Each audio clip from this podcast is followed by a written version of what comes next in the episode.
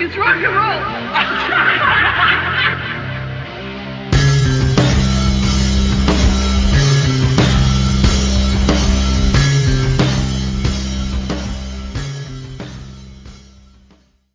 Welcome to Look It's Rock and Roll. We're a podcast about music, pop culture, really anything we want to talk about.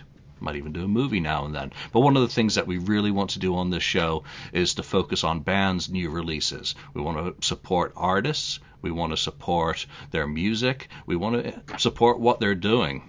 So, indie bands, unsigned bands, established legacy acts, we don't care. All we care about is new music, ear candy.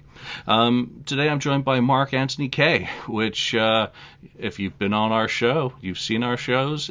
Uh, Mark is usually a principal partner on this show, on the Kiss FAQ podcast. He's also a good friend, but it's really nice to talk to him today as a musician who's um, debuting new music. I think your single came out last night. You jumped the gun again, didn't you? Yeah, it was supposed to be today, but you know, I figured why not just you know because I was doing all the work to get it up onto the Bandcamp, and I said I might as well just put it up instead of having to wait at midnight and come back on, and you know. So welcome, Mark. Let's talk about your new Dark Monarchy project. You know, why don't you just give us an overview of how Dark Monarchy came about? Well, um, as you know, I have Project Gemini, which is my main act that I do, my main band, and um, I had released or was working on actually my fourth album, uh, which was in the year 3073, Book One.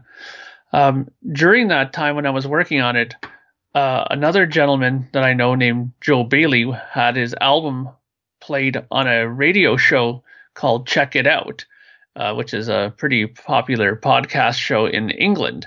And um, I was in their chat room because I frequented quite a bit, like because I like hanging out with those people. They're great people on there, and uh, he was in there supporting his album that he had just released. And I mentioned to him how much I loved it because he was on the in the chat room, and I said that you know he had a great voice and so on and so forth. And in a little private chat out of the chat room, I messaged him and asked him if he might be interested in appearing on my new record and uh, doing some vocals. And much to my surprise he said that he had heard my prior records, uh, Man of Science, Man of Dreams, and liked it a lot, and said that he would love to appear on it and do it. So for me, this you got to understand this is something pretty big because up to that point I had nobody appear on my records. I did everything top to bottom, including the mixing, the mastering, everything I did myself. Apart from artwork, I've never done that myself, but everything else I've done myself.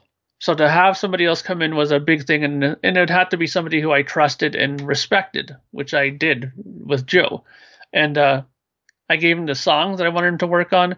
I gave him two initially, which was um, "Children of Hope" and uh, I think the other one was uh, "Keepers of the Past." Yeah, and he sent me back the songs, and I absolutely loved it. I thought he did a like amazing job on it. So I right away messaged him back and said, "Hey, uh, can you just do also, uh, you know, let your spirit fly, the first song as well? And he said, yeah, sure, why not? So I gave it to him. Sent it back, and it was amazing. I loved it. So after that was done, I, I got got a hold of him after, and I said, you know what? I go, this was so much fun, you know, collaborating with this. What would you think about actually doing a full record together. And before I asked him, I had asked the DJ who had that radio show, the Check It Out show, and asked him, "What do you think? Would Joe be interested? Do you think?" Because he knew him very well as well. He goes, "Yeah, yeah." He goes, "It be, might be an awesome combination, right?" So I contacted him, and he was right away interested. I was very surprised at like how quickly he was like, "Yeah, you know, I, I I'm all in. I'd love to do it." So we got together and uh, started exchanging song ideas, and uh, yeah, it's been fantastic the whole process.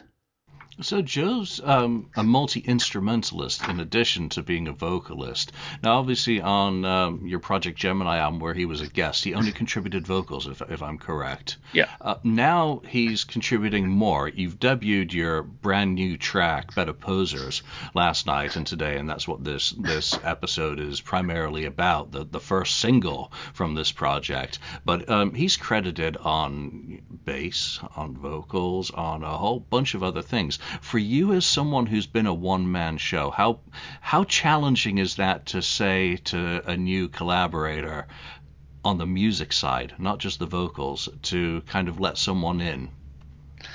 Um, I thought it was going to be a lot harder than it actually was, to be honest with you. Um, and I think it's mainly because, like I said before, I have respect for Joe. I love his music that he's done. So when I gave him my ideas, and I'll get into how we wrote because that's probably one of the most fascinating things about the whole thing, is that when I gave him the parts to do, we had we had initially agreed beforehand that he was going to do certain things and I was going to do certain things. I would do all the guitars. I would do all the um the, the, like I would do the drumming as well. We both shared the drumming tasks, and that I would do the keyboard solo parts, like like you know the kind of Rick Wakeman mini moog solo things, right? And that would be my department, and I would do vocals as well because he insisted that I sang as well, right? At first I was like, you can sing if you want for the whole thing. He goes, no, no, no, no. He goes, I want you to sing as well on this. So which was fantastic. I thought that was very great and gracious of him because I, I, you know, he has a very strong voice and to be able to do it with him is a, it's great, right? So, um, we went ahead and decided that he would do bass and drums and the majority of all the symphonic things, like all the orchestra parts and the violins and the, you know, choir parts and everything. That's all Joe. And you know what? It wasn't uh, an issue because I had heard what he had done before with his music, and I I liked it. I loved his bass playing. He's principally mainly a bass player, but everything else he he had learned just like me. He learned how to sequence drums and you know do all the keyboard stuff, and he's a great keyboard like arranger for like those kind of orchestra parts that he's done. Like they're really really like dense when i went and checked out the parts he had like separate violin separate cello separate this this this and then he just rendered them together because otherwise I would have like 90 tracks, which would have been a nightmare to mix, right? So he put them together and he put choir parts together. It's just really good. I, I, let's just put it this way to answer your question, it wasn't really that difficult to do because I knew that I was going to get something good back and that I would be surprised with it, and I was. I think that's one of the things that jumped out at me immediately on the first listen of this. Project Gemini has a very identifiable sound. There's kind of a, an undercurrent that runs through, and while you've developed and changed at, from album to album with some of the themes that you you discuss and sing about, um, musically you have a very identifiable style to me. Mm-hmm. With this new song, Better Posers, the choir is the part that jumps out at me immediately, and some of the symphonic uh, keyboard undertones and how that's all been sequenced and put together. But it was it was the choir part um, that I was like, wow, this is completely different from Project Gemini. There are elements that are Mark that you know transcend any label of a band um, that runs through your music, whether it's your lower third collective project or Project Gemini, and now Dark Monarchy is that what you envisaged when you brought you know Joe in that you thought that he could really contribute on that on on on that level and how did you approach the songwriting for this? Was it a partnership? Was it someone started with an idea and built a wall? Uh, explain that. Okay um yeah I definitely knew that when I asked Joe to come in that he had a great wealth of knowledge with the whole orchestra choir uh, making part. That, that's something that he has a much better grasp of than I do, and he has all these fantastic programs to do this stuff. And me, I'm a little bit more old school that way. Like I have my EX7 keyboard, and I have my you know Gaia keyboard, and I do a lot of this stuff by hand, and I just play it a lot. He does a lot of it within programs, and he also plays as well, obviously. But he has so many uh, programs specified to that kind of stuff, like orchestra programs and stuff like that. That that's one of the things I was really excited about on this is because I knew he would add that element to it and give it that kind of more lush sound into it. I made a little bit more epic, a little bit more grandiose in parts, right? And I and I was all for that. Um, also, I knew his style of bass playing was very melodic as well. He had a good sense of melody. I, I love the way he plays. Um, he's definitely not a you know just straight root note player. He he does a lot of unison lines with me in songs, which you'll hear in, on the album. Uh, just fantastic sense of melody. And what the, what I really enjoyed about this was the songwriting. And I'm really glad you asked about that because the way we decided to do this was we decided, okay, let's do eight songs as a as a ballpark number. Okay. So I'll write four, you write four. But the way we decided to write it was very fascinating and, and I loved it. I think we're going to always do it this way is each person wrote about the first two and a half to three minutes of the song. After they were done writing that, and it would be me, I would just give him like drums and a, a rough guitar, right? I would send it over to him, and he would complete the rest of the song from the three minute part minute point up to wherever he wanted to end it. And he did the same thing to me. He sent me three or four songs, and he would do up to two minutes, sometimes up to three and a half minutes, and say, "Okay, now you finish the rest of it." So uh, this song, for example, uh, was his song that he sent me the first three and a half minutes of, and from that point on, I completed the rest. Right, so he would just finish the the drumming for it, and that's why we shared the drumming because I did the drums for the first three minutes, then he did the drumming for the last three minutes of it. So and then I would fill in the rest of it. So for the ending of the song, I would put the rest of the guitars in, redo all the guitars for the whole song, and then he would put in bass for the whole song. You know what I mean? And then we would just fill in the the rest of the song once the structure has been written. So every song we did that way. I would write half of it, he would write the end half. Then he would write the first half, and then I do the ending half. Now that speaks more to the kind of the, the musicality of the song. In terms of the lyrics, mm-hmm. one thing that struck me on Better Posers is that it's going into an area of you know subject matter, you know poverty and homelessness that you haven't really touched on uh, specifically. Some of your songs might have a similar sort of you know human element to them about the challenges facing it did those sorts of ideas appeal or were they something that you had to get your head around when someone else brings in a song idea and says i've started this song it's you know did he bring in the lyrics and the melody at that point and you're working from what he's created you know mm. where, where does the i guess the songwriting the, the lyrics is what yeah. i want to know about as well okay so um basically what happened was the the songs were always written first musically. The lyrics and that came after the fact. Now, because initially I had thought that Joe would be the the singer of the group, I kind of left that in his hands. Now, as we as we started working on it, he insisted that I sing as well on it, right? So there are songs on this record where me and him co-write lyrics and there are songs on here where he's the principal lyric writer. This song, for example, Better Posers, was completely his writing, even though I do sing in the verses on it, right?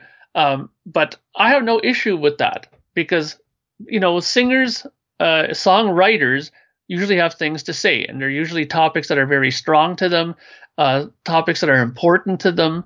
So what I kind of uh, wanted to do was since a lot of it he was going to be singing, I wanted to let the lyrics be more in his hands because they come across better when there's something that's more personal to to the person who is writing it, right?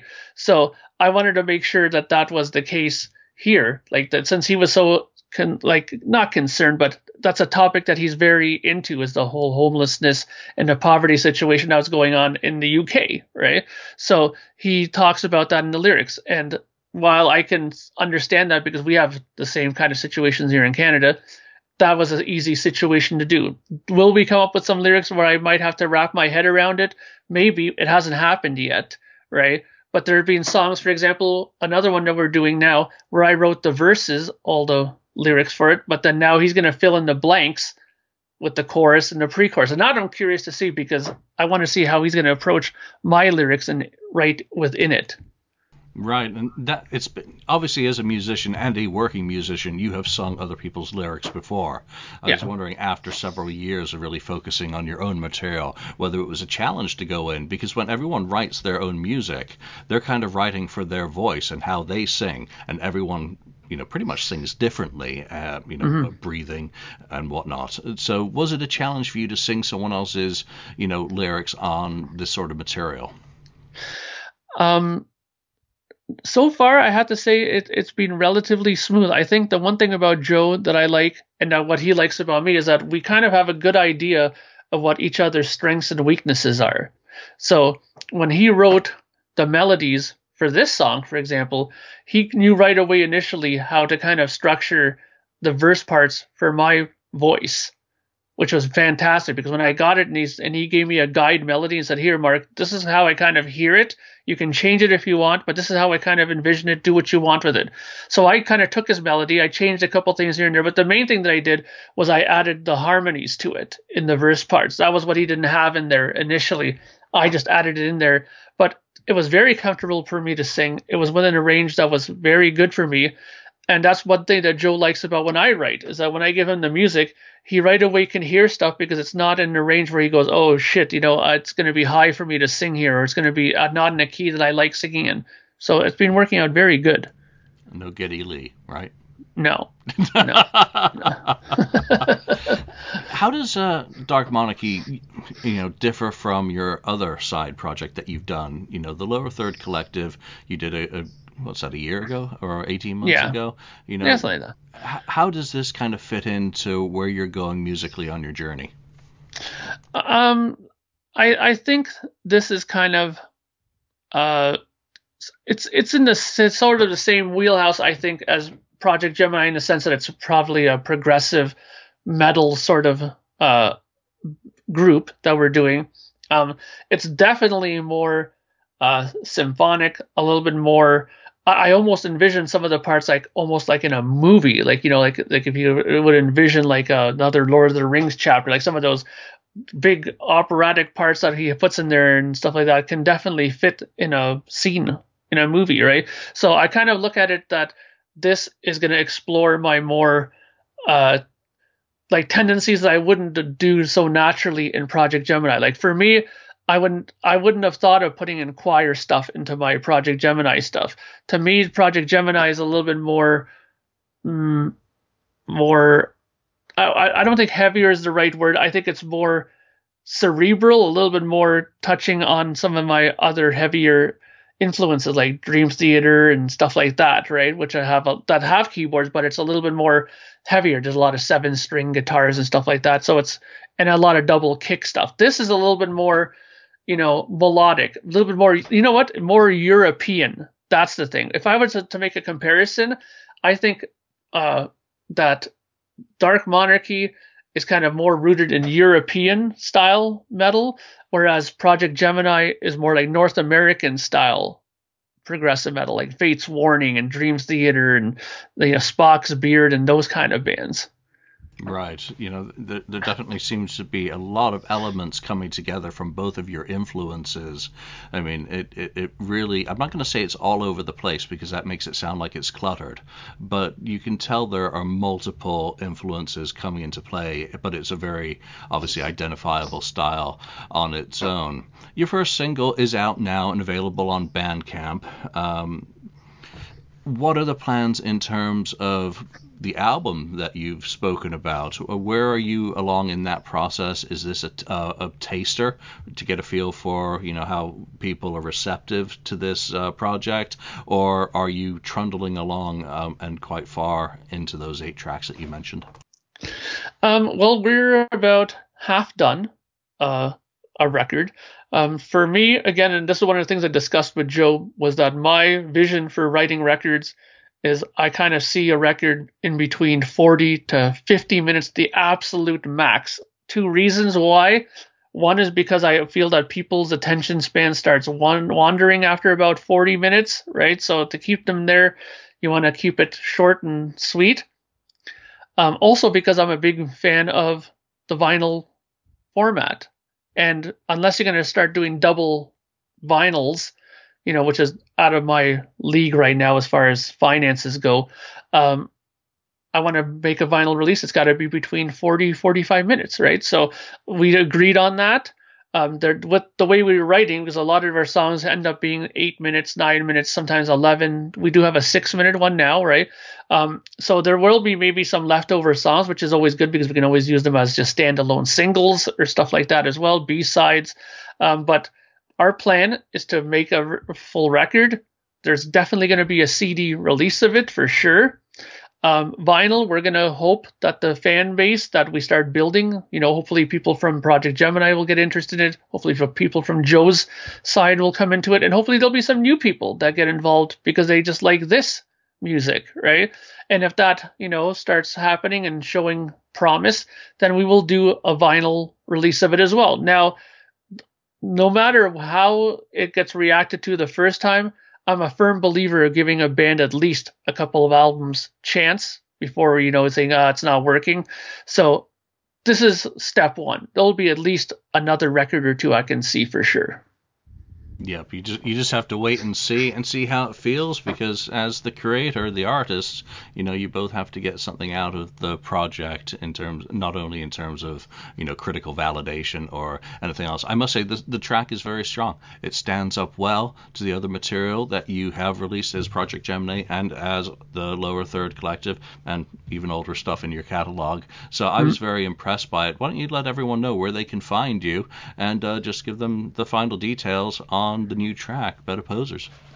Okay, so um, I just put up a brand new Bandcamp page. So we are, in fact, the only Dark Monarchy on Bandcamp, which is fantastic. You know, because sometimes you see you put a band name and there's like seven different versions of that name on there, right? So you just have to put in the Dark Monarchy. It's not the just Dark Monarchy. It's the Dark Monarchy, and then we'll pop up there. Um, I'll give you know I'll give you a link to it if you want to put it in the description at the bottom too later on uh, for the link. Uh, but we have, we have a page there. You can go on there now and you can hear the song as well. And if you feel up to it, if you want to maybe contribute and purchase it, it's only a measly two Canadian dollars, which is like 50 cents American and 75 cents euro, right? It, so I, I, think it was a dollar 53 on yesterday's exchange rate, which is, you know, perfectly, you know, reasonable for a, a nice long song that's good quality like that. Yeah, thank you. Thank you for saying that. Uh, but uh, you know, we also have a, a Facebook group. So you just go on to Facebook and type in the Dark Monarchy, and once again, we're the only the Dark Monarchy there. There's also a separate, uh, I guess they call them a page. There, there's a group page and then like a page page. I don't know why they have it like that, but we have both of them, so you can find Dark Monarchy in either one of those there. And uh, right now, I'm also going to be working on getting a YouTube channel going as well. Uh, I, I know that you mentioned to me earlier that YouTube is having a little bit of a trouble right now, and I, that's probably happened last night as well because when I was trying to set it up, it was going all over the place and not letting me do a hell of a lot on YouTube last night. So, uh, in time, there will be a YouTube channel for the Dark Monarchy. So you'll find us in all the usual spots. Fantastic, Mark. Well, thank you very much, you know, for taking the time to do a quick, you know, look it's rock and roll podcast episode about a new project. It's exciting. Yes. So I hope you get a great response to it, and uh, you know, send my congratulations to Joe because I think he did a great job. A very silky voice, and his bass playing matches his voice. Um, mm. You know, so very well executed on his part as well. But uh, Mark, we shall see you back on an episode about more music. So thanks for joining us. Thank you very much, Julian.